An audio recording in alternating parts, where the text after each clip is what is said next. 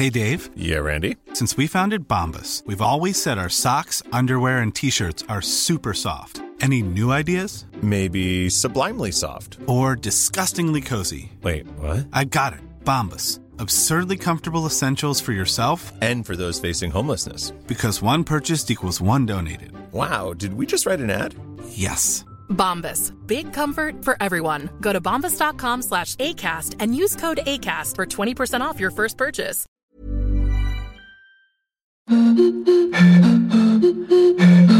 Hello, and welcome to the very first episode of We Made a Beer. I'm Louise, I'm Lucy. and we're going to take you on a lovely little journey with us as we, two beer enthusiasts, try our hands at learning about beer. To do this, we'll be learning to brew, drinking some really interesting beer, and chatting to some folks who really know their stuff. In this episode, we learn to brew our very first beer. You're definitely going to make beer at this stage. What it tastes like, we don't know. We find out what's actually going on when beer ferments, And how long can the orgy last? Generally five days. and we chat with the co founders of one of London's latest beer innovations, Ubrew. They did actually do a sting operation on Ubrew. Some guys from HMRC came in unannounced, and then this guy in a suit's like, Messrs. Horsfall and Denham. And we're like, yeah. And then they're like, we want to talk to you about your business. And they rushed upstairs to make sure we weren't destroying any documents or anything. A quick intro caveat. We live in London, which is expensive as hell, and neither of us currently has a big enough place to home brew. So all of our brewing in this series will be happening at a place called Ubrew. Ubrew is an open brewery where you brew the beer. You can become a member and use their equipment and generally go to town on it. It's reinventing the home brewing scene, and it's already allowed thousands of people to brew their own beer on decent kit without pissing off their housemates and partners and landlords. They kindly agreed to teach myself and Louise, two complete beginners, how to brew. At this point, we should point out that not only is this our first podcast ever, we've never actually brewed anything other than a cup of tea before now. So this podcast is basically us exploring beer world by tasting lots, asking questions, making big brewing balls ups, and correcting them. and chatting to some of the most knowledgeable people in beer world. Over the course of our series, we're going to try our hand at brewing various different beers, getting more confident and adventurous with each brew, and hopefully making some really interesting and tasty beer. Each episode will also explore a different beery theme. We'll take a look at the past, present, and the future of beer in London, hear some wildly different definitions of the word craft, and we'll argue the case for great lager. We'll also find out how the rest of the world is influencing the beer we make in Britain, and explore whether the beer industry is doing enough to encourage diversity amongst its brewers and drinkers. So, we're two big beer fans. We regularly drink in tap rooms, and it's not a real holiday if we don't go to a local brewery and go on a tour. But despite this enthusiasm, up till now, all we really knew about the actual process was that water plus barley plus hops equals beer. The actual science and labour we knew very little about. So, what better way to kick off our podcast than by learning how to brew our own beer? Heads up though, this episode gets a little bit technical. The actual process of brewing takes a solid four hours, but we're just going to be giving you the step by step highlights. For the full story, including pictures, head over to our blog at wemadeabeer.co.uk. On our first day at Ubrew, we made an IPA. IPA stands for India Pale Ale. And not only is it most craft beer lovers' go to beverage, it's got a really interesting history behind it. Back in the 1700s, the British Empire was occupying India, and they were missing their British brews. India was just too hot to brew decent beer, so Britain was sending over all its pale ales by sea. But by the time they crossed the ocean, they were tasting pretty rough and tired. One brewer decided to shove a whole load of hops into his brews, which acted as a natural preservative and kept the beer fresh during the long journey. The style evolved from there and got crisper and fresher and hoppier, super refreshing in that hot Indian sun. Back in Britain, the style got slightly bastardised, and IPAs became dilute and watery. However, it was revived in the 1970s by American brewers, who went hot mad and started making incredibly refreshing, piney, citrusy thirst quenchers. British brewers have recently jumped aboard the IPA train, and hipsters, foodies, and craft beer fans across the UK are absolutely loving it. So that's what an IPA is, and we had the privilege of brewing our first ever beer alongside Ubrew's co founder Matt Denham. Here's Matt teaching us how to brew from the very first step. So we're brewing a IPA today, um, the first of many in this amazing series, which is gonna be cool. And we're gonna be brewing a 5.5% IPA, super hoppy, super piney, super floral. You know what people are expect of an IPA, but we're gonna make it our own and kind of our own take on it, which is quite cool. The main ingredient that I want to talk about right now is water. Water is the base of all beer. And you can quickly get excited about the hops. You can quickly get excited about all the grains, all the different things you can put into it. But if you don't get the base ingredient right, then the rest of your beer is not going to be very good. Okay? So this is quite sciencey, actually. Yes, I didn't really want to start with this like super sciencey, but it is important to know that most of beer is actually water. And if you get that right, we're going to have a really good beer. The first beer tasting I ever did started with us just tasting water. And I was like, what did I just sign up for? This kind of sucks. But it was incredibly interesting because we just we messed around with the different acids and changing the composition of the water to really understand how much it actually affects the beer. Now, IPAs originally came from Burton upon Trent. Burton upon Trent sits on a calcium bed and it's really clean, really soft water. We're right in the middle of Bermondsey, right in the middle of London, and London is known for porters and darker beers because of the high concentration of calcium carbonate, quite hard water. So what we're going to do is we're going to remove some of that hardness, and we're going to add in gypsum and a little bit of calcium to actually try to mimic Burton upon Trent. Okay, and we'll put that right in what we call a hot liquor tank. Cool, so we've got our hot liquor. What's next? Okay, we're all going to go scurry upstairs and get our base grains and specialty grains ready for the mash tun. Cool, off we go then. Where you are right now is in the Ubrew ingredient store, and everything in all these big, giant 25 kilo bags is mostly all of the base grains. Okay, in here, this is it's mostly barley. Some of it's going to be wheat. Um, it's malt. You can see this here. This is crushed grains. If you stick your hand in there, so we're gonna taste this. It's gonna taste like Horlicks. So you can taste it now. I actually do recommend. Mm-hmm. Mm, it's good, right? And, and it gets sweeter and sweeter. And that's what your, your mouth is doing. Essentially, what we're about to do is converting those starches to sugars. So this is a base grain, um, and this is where we're gonna get uh, most of our starches and a little bit of our flavor. Everything over here is different types of specialty grains, and these give them their flavors. So we know if we put in X amount of base grain with X amount of water, we will get X amount of sugar in that wort. So that's what we're going to do today. We've already done the calculations here, and we are using extra pale malt, so a Maris Otter, Caramalt, Munich, and a dark crystal. Just say dark crystal sounds like it would be sexy as a malt. it's going to be a sexy beer. You're going to get kind of biscuity flavors from the Munich and the Maris Otter, caramels and lots of aromatic malt smells and flavors off of that. And the dark crystal is the same. You also get some of those beery, malty flavors that are hopefully going to balance this beer. So these malty flavors come through and really dance and, and get flavored up with the uh, the hops we're going to use as well. So this is where I guys want you guys to get your hands actually dirty. and that's exactly what we did. We weighed our grains, ground up our speciality malts, and made our first major cock up of the series. Yeah, according to our recipe, we needed 60 grams of that sexy dark crystal malt. We somehow managed to put in 320. We still have absolutely no idea how we did that, but it happened. We didn't notice until it was too late, and we ploughed on, blissfully ignorant of our error.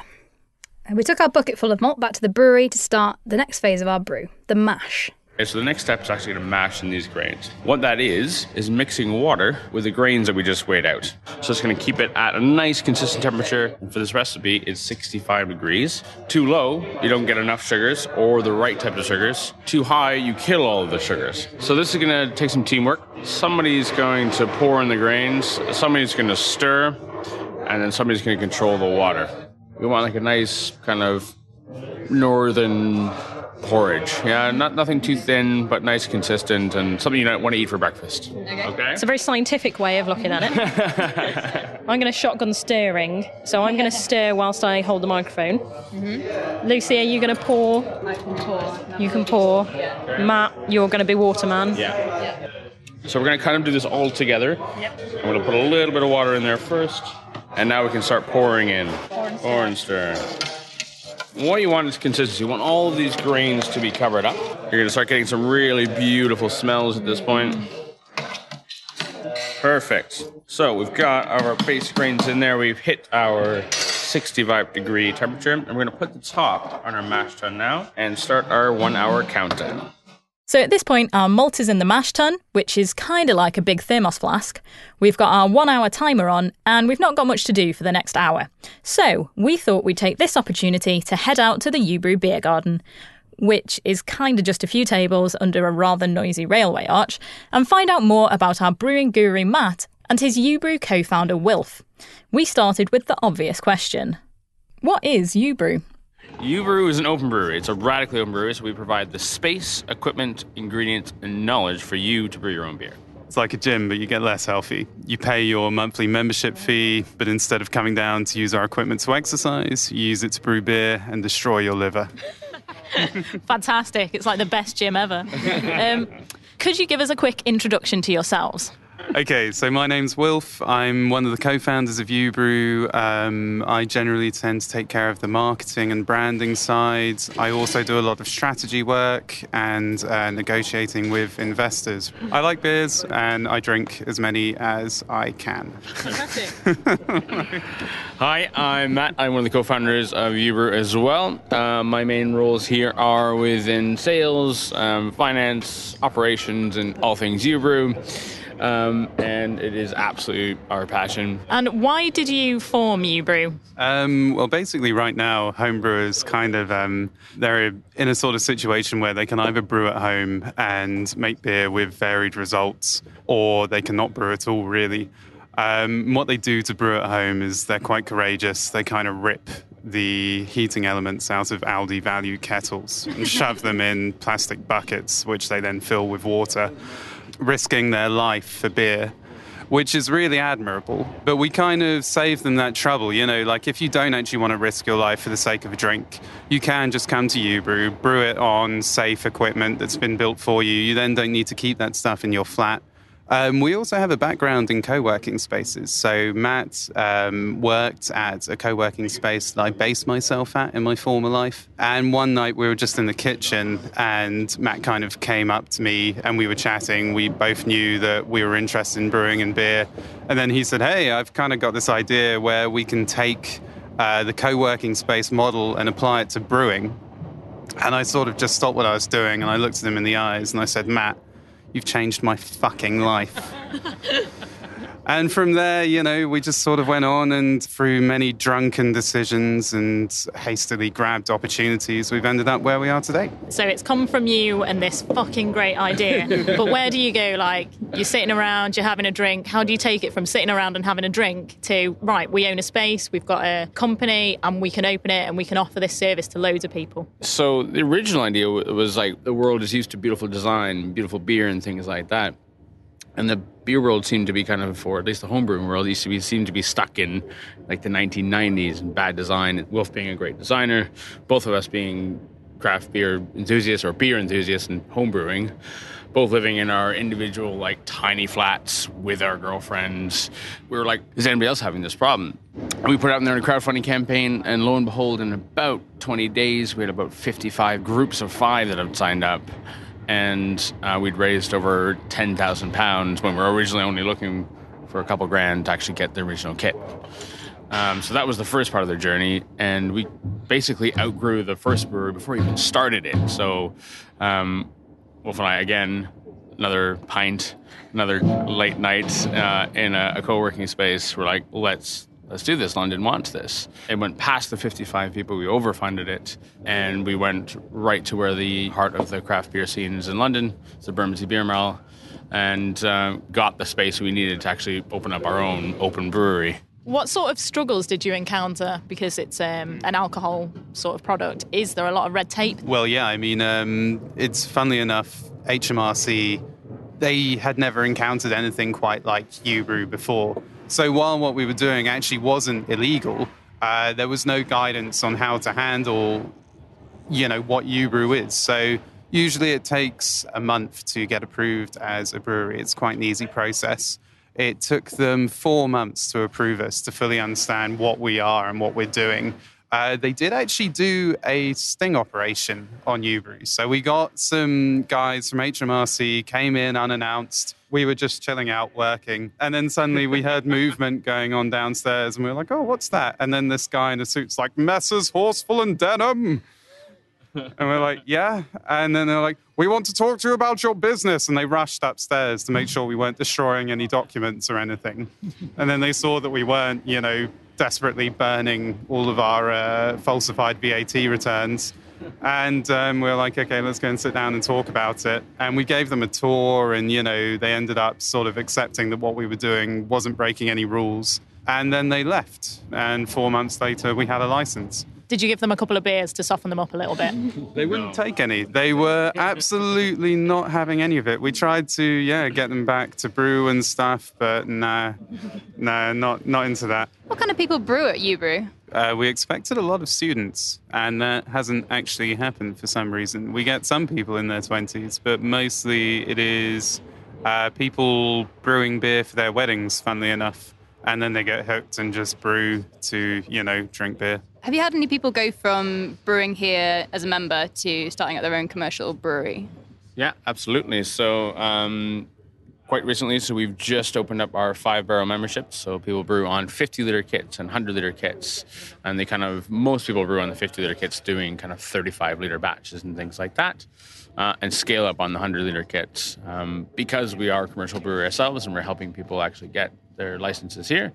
They can kind of do a little test batch on the 50 liter kit, move up to the 100 liter kit. And Actually, if it's any good and passes through our kind of quality tests, we can actually put it on tap in our in our bar and actually help them. That being said, uh, we have about 10 commercial people that have actually taken on our commercial memberships, and they're going from 50 liters to 100 liters to 1,000 liters. Um, and quite recently, as of this month, actually, one of our members has opened up their own brewery um, in North London. So we have actually at, already at this stage helped somebody actually progress on from brewing in their kitchen to Ubrew to owning your own brewery. That must be a pretty cool feeling. It is. it is. Uh, it's definitely a cool feeling. Um, we thought it was going to be, you know, home brewers that would like flock to us. Hence, like, why it was going to be a club. Um, but like Wilf said, people that are coming to it for fun. We, you know, we think that you know brewing should be done like drinking. It's done with mates, um, and just like we're sitting outside in the lovely sun, but inside we have about fifty people brewing um, all together. It's quite cool. Um, Can you prepare us for a brew? Because we've not done this before. Can you give us a little step by step of what to expect? Um, yeah, sure. So you uh, you steep your barley in hot water for approximately an hour. You then rinse the juice from this barley, the steeped barley, and boil it. You add hops in. You can add hops at the beginning of the boil for a bitter flavor, or at the end for a really aromatic flavor. The breed of hop that you add in uh, really affects the flavor of your beer. And then you cool that boiled uh, barley juice down, and you shove some yeast in it. The yeast is going to go crazy eating the sugar. It's going to reproduce. The yeast is actually having something of an orgy in your beer as a byproduct um, of this orgy, it creates alcohol. Um, and once it's eaten the sugar, the orgy ends, the yeast calms down, you can drink your beer. And how long can the orgy last? Generally, five days. Um, we then afterwards leave it another five days because there are some kind of lingering aspects of the orgy that tend to happen. You don't want that happening in the bottle. Um, then, actually, when you bottle it, you do add a bit of sugar to just get things going again slightly to create a bit of CO2, which is what gives beer its bubbles.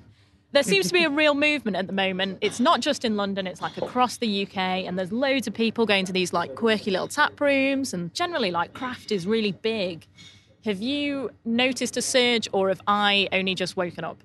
Um, no, yeah, it's definitely happening. I mean, we're having a sort of culture shift. It's been going on for a couple of years now, but yeah, I mean, it's really kind of coming into the forefront in these last this last year and I think it's just going to increase. But people just want way better beer than they ever have before. From a personal background, I grew up in Toronto, Canada. Um, a very much similar thing happened there. It was run by three major breweries. We called it moose piss. It's basically what I grew up on as a teenager and drinking moose piss, um, Canadian bad lager, essentially. Sounds great. and it was the home homebrewers. So the home homebrewers essentially we're brewing better beer than these people. And they, they knew it. They were drinking their home brewers at home and were incredibly passionate about beer. And just we realized, actually, we've had enough of this moose piss and started launching their own breweries. And it, it, this is just the beginning. That happened in Toronto, in London, it'll happen in Tokyo, and it'll happen in Belarusia someday.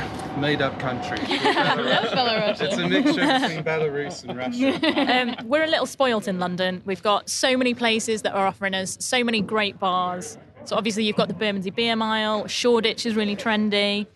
Where else is doing craft really well? Um, Manchester and Liverpool. Just those, just things. yeah, there we go. Just those two. Everyone else needs to catch up. yeah, pretty much. Bristol's doing well. Yeah, Bristol. And some good stuff's coming out of Brighton. Other than that, everyone's doing a shit job. Sorry. Controversial words there from Messrs. Horsfall and Denham. Apologies if you're making great beer outside of those places. Uh, we should actually admit, however, that as soon as we put the mic down, Wilf then rattled off a ton of great breweries that happen to be all over the place, like Buxton, Magic Rock, Fyne Ales, and many, many more. So worry not. It seems like wherever you are in the UK, there's probably a great brewery. Hey, Dave. Yeah, Randy. Since we founded Bombas, we've always said our socks, underwear, and t shirts are super soft. Any new ideas? Maybe sublimely soft. Or disgustingly cozy? Wait, what? I got it. Bombas. Absurdly comfortable essentials for yourself And for those facing homelessness. because one purchased equals one donated. Wow, did we just write an ad? Yes. Bombas. Big comfort for everyone. Go to bombas.com slash ACAST and use code ACAST for 20% off your first purchase. Millions of people have lost weight with personalized plans from Noom, like Evan, who can't stand salads and still lost 50 pounds. Salads, generally, for most people, are the easy button, right? For me, that wasn't an option. I never really was a salad guy. That's just not who I am. But Noom worked for me. Get your personalized plan today at Noom.com. Real Noom user compensated to provide their story. In four weeks, the typical Noom user can expect to lose one to two pounds per week. Individual results may vary. Not too far from you. Getting back to our beer though, our mash is nearly done. We've got 15 minutes remaining on that one hour timer, and Matt is hurrying us back to the brewery to start a process called recirculation. The process of recirculation is a bit difficult to listen to in real time, as it's a huge labour of love. You open a valve at the bottom of your mash tun and let all your sugary wort drain out into a jug. You then pour this wort back over the top of your grain, and you do it over and over and over again for the last 15 minutes of the mash to clarify the wort. Then we need to transfer our wort from our mash tun and into our kettle, because the kettle is where we're going to boil it all up. And to do this, we use a process called sparging. Sparging is kind of similar to recirculation, but this time, instead of pouring wort over the top of our grain bed, we use our hot liquor. Here's Matt to tell you more. So sparging is when you take the rest of this hot liquor. We're going to use that water. We're going to pass it through this grain bill, rinsing all of those beautiful sugars out of there, through to the bottom of the mash tun, out through a hose into our kettle. Okay, we're diluting all of that lovely wort that was really, really sweet. We're going to change the color and change the amount of actual alcohol we're going to get at this stage. So what's going to happen now? We're going to bring it up to boil, and once it's at a rolling boil, it's doing several things. It's going to a sanitize that wort and breaking down the sugars and getting it ready for flavoring. While we're doing that, we're going to get all of our hops ready. And so when we go to hop, anything you put at the beginning is pretty much your bittering addition. You don't get any of the flavor, you just get the bitterness, okay? Anything in the middle is where your, your flavoring happens, and anything at the end is your aroma and flavors. But as you can see here, um, we've put together a hop schedule. So everything is on our recipe. We've got our malts on our recipe, Yeah. we've got our hops, we've got our timings, we've got everything written down for us. Everything. If you want to check out our IPA recipe, lovingly created by Matt himself and gloriously ballsed up by us, we've shared it on our blog, and we'll be doing the same for every beer that we make. Right, now, back to the Ubrew storeroom to choose and weigh our hops. Uh, Most people enjoy this quite a lot. It's something to do with hops. It's um, it's in the same family as marijuana. That- That might have something to do with it. Um, but it's this rather mystical, wonderful plant that makes everything just taste fantastic. Uh, we're going to be using Simcoe today, pretty much a single hop. So this one today, Simcoe is kind of piney and it's citrusy, um, but it's quite a popular hop. It's quite pungent, isn't it? The It is. It's, I mean, it smells um, Each one will smell quite quite different. Um, the best way to actually um, smell a hop is actually called hop rubbing.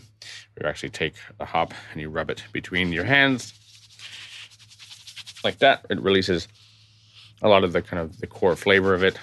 I mean, they all they all look exactly the same, but they're all completely different in where they are in the world and the kind of the different flavors you get. And it's a ridiculously great smell. cool. We are going to dry hop this beer as well. After that initial fermentation's done, you can add in more flavor. Now, this is usually when people add in hops, dry hops.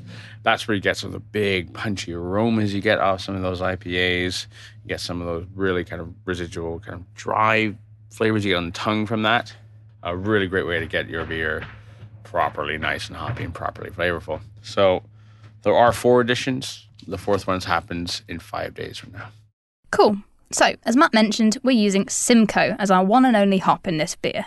Simcoe is a hugely popular hop. It's American, it's dual purpose, which means it can be used for both bittering and for flavour. Hence why we can get away with using just Simcoe in our IPA. Hops in beer work kind of like tea bags in tea. If you put a tea bag in your brew and leave it for an hour, you'll get a really bitter taste and lose that delicate tea flavour. Pop it in for just a short amount of time though, and you'll get all the lovely tastes and smells. Beer without hops would be horribly sweet, so we need to bung in a load at 60 minutes to counterbalance that sweetness and give us those classic bitter flavours. In total, we did three hop additions during our boil, and alongside our final hop addition, we added a clarifying agent, which is going to keep our final beer nice and clear.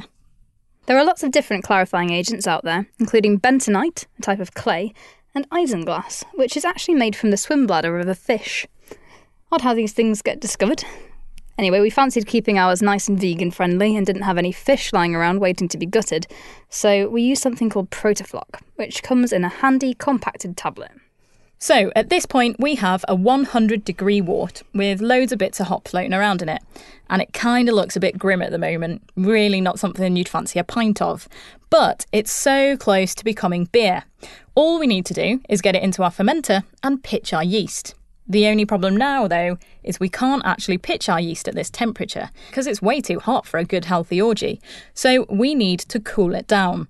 And Ubrew have a handy little piece of kit that takes our boiling hot water out of our kettle and cools it down whilst it transfers it into the fermenter. Super efficient. Back to Matt to explain more. So what we do is we want to use a counterflow chiller. And what that is is basically a, a car radiator for beer. We pass really, really cold water next to the really, really hot wort, and then passing directly next to each other drops 100 degree wort down to a balmy 18 degrees. So you want the cold water going really fast and the wort going relatively slow. So this will take about five or 10 minutes to actually cool this entire kind of 20 liter batch down. Mm-hmm. And then once we're happy, we'll take a sample and pitch the yeast. Cool. So our yeast isn't going to hate it in the. It's going to have a great time. This is when the orgy happens. uh, going back to Wilf's lovely it's the best metaphor that I've heard all day. so, uh, we have successfully cooled down all of our lovely worts. It is now completely all in our shiny stainless steel super clean fermenter, but we're not completely done. So, the last thing we need to do is pitch our yeast. So, we're going to put that in there now. At the same time, we're going to aerate that. So, the yeast loves sugar, loves a good temperature, also loves oxygen. So we need to give it a good shake and a good stir. Okay. So this is basically the magic ingredient going in. This is the magic ingredient. Lucy, you do the honors. Lids up. Just straight in. Straight in. Mm-hmm. kind of coagulated, yeah. isn't it? Cool. That's perfect. So big spoons out. Big spoons back. There we go. Beautiful. Lid is on. Lid's on. We have a completely sealed fermenter. At the top here, we have an airlock. That yeast is going to create a few things. It's actually going to reproduce in there. There is an orgy happening in there right now. It's then going to start get really hungry after that stage, and then it's going to eat uh, all those sugars and then produce alcohol. The byproduct of that is CO2. We want to let that CO2 out the top. We don't want oxygen in the stage. We want this to be a completely, almost sterile environment. So we want to keep it as clean as possible, only have wort and only have yeast in there, and that's why we're cleaning throughout the entire day today. So we should have a really, really good beer because we were really clean, and we're good to go. So we're going to come back in five days and add some extra dry hops, and then what's going to happen? So um, five days, going to ferment quite um, vigorously. We're going to dry hop, and then we're going to condition it. So we're going to drop off that drop, drop off all of those um, extra dry hops, um, and then we're going to put it into a bottle. Yeah. So what we're going to do is um, we're going to rack it off into a nice clean vessel and add just enough sugar to restart the fermentation process. Stick it all in individual bottles, put a cap on it to restart the fermentation in that bottle. It's called bottle conditioning, and that's when it's going to carbonate and become nice and bubbly. And then we are going to let it condition for another five days. Those flavors all really coming together, and then enjoy. There we go. That's four hours of brewing, 10 days of fermenting, two hours of bottling, and another 14 days of waiting for our beer to be ready to drink. All in one handy podcast sized chunk. There's a couple of bits that we've skimmed past in this episode, but we will be releasing a few little mini episodes throughout the series that will go into the process of the more sciencey bits, like gravity readings. Gravity readings are how you work out how boozy your beer is. So, by this time, we were absolutely gagging for a taste of our beer. And through the magic of podcasting, we're fast forwarding to that glorious day, the first taste of our beer. As it's our first ever brew, yeah, it's unlikely to blow anyone's socks off, especially considering the pretty sizable recipe error we made weighing out our grains. But we will be over the moon if the Ubrew guys reckon it tastes half decent. Well, here's what they had to say. The smell's good and the colour's good. Let's see how it tastes. I feel a little bit nervous. Oh, it's fucking awful. no, no, it's great. Let me have another try to uh, validate. Yeah, it's quite um, Cara malty. You said you accidentally put in too much crystal. I don't think that's too bad. The colour's actually acceptable um, for an IPA, definitely. There's something going on, some kind of off flavour. Can you taste anything, Matt? It's a slight bit of like acidity, maybe from over sparging or something like that. So it's a slight bit of, uh, but that's it. Other than that, it's really quite, it's quite nice. For your first beer ever, it's hoppy. It's Was that the first aroma. beer full stop? First beer, full stop, ever, ever, ever. Yeah, okay, cool, yeah. No, Yeah. it's drinkable. So well done. Um, I want more aroma. I probably want to get rid of some of that acidity. It is cloudy and sedimenty. Um, uh, yeah, I'd, I'd want some more clarity, but I think looking at that, uh, it's hops, yeah, which is adding a lot of flavor. but Is this just gradually going to get more and more flavourful over time? no, unfortunately, no. it's But more and more like vegetables. Ah, lovely. How long would you keep a, a bottle like this? Um, like, when should we drink them by? It kind of depends. I mean, if you've brewed it perfectly, then drink it within three months. If it's too bitter, leave it for like a year and it will taste fine.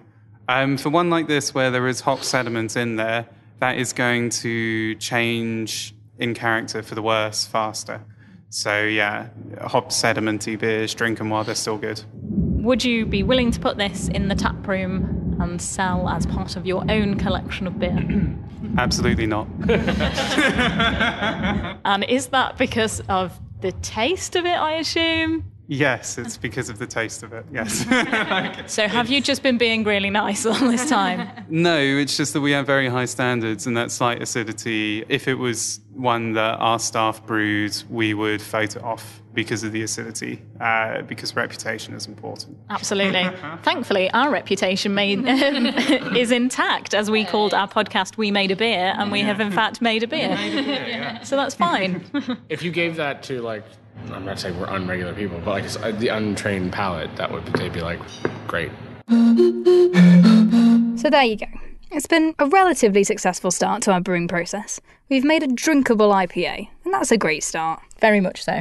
Take note, wider social circle, that we now have 60 bottles of distinctly average IPA to get rid of in the next three months.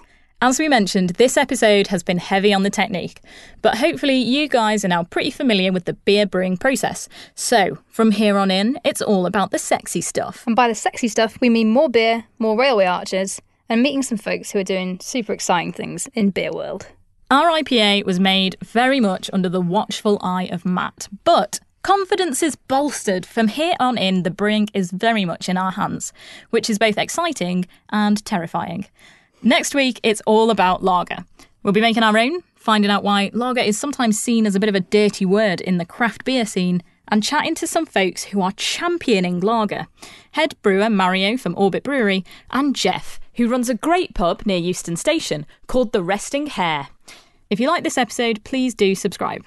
You can also tweet your thoughts to at We Made a Beer, or for the real sexy material, follow us on Instagram, also at We Made a Beer. And in this instance, by sexy, we mean high definition pictures of hops, grain, and us dicking about in a brewery. Thanks for listening. Bye. Bye.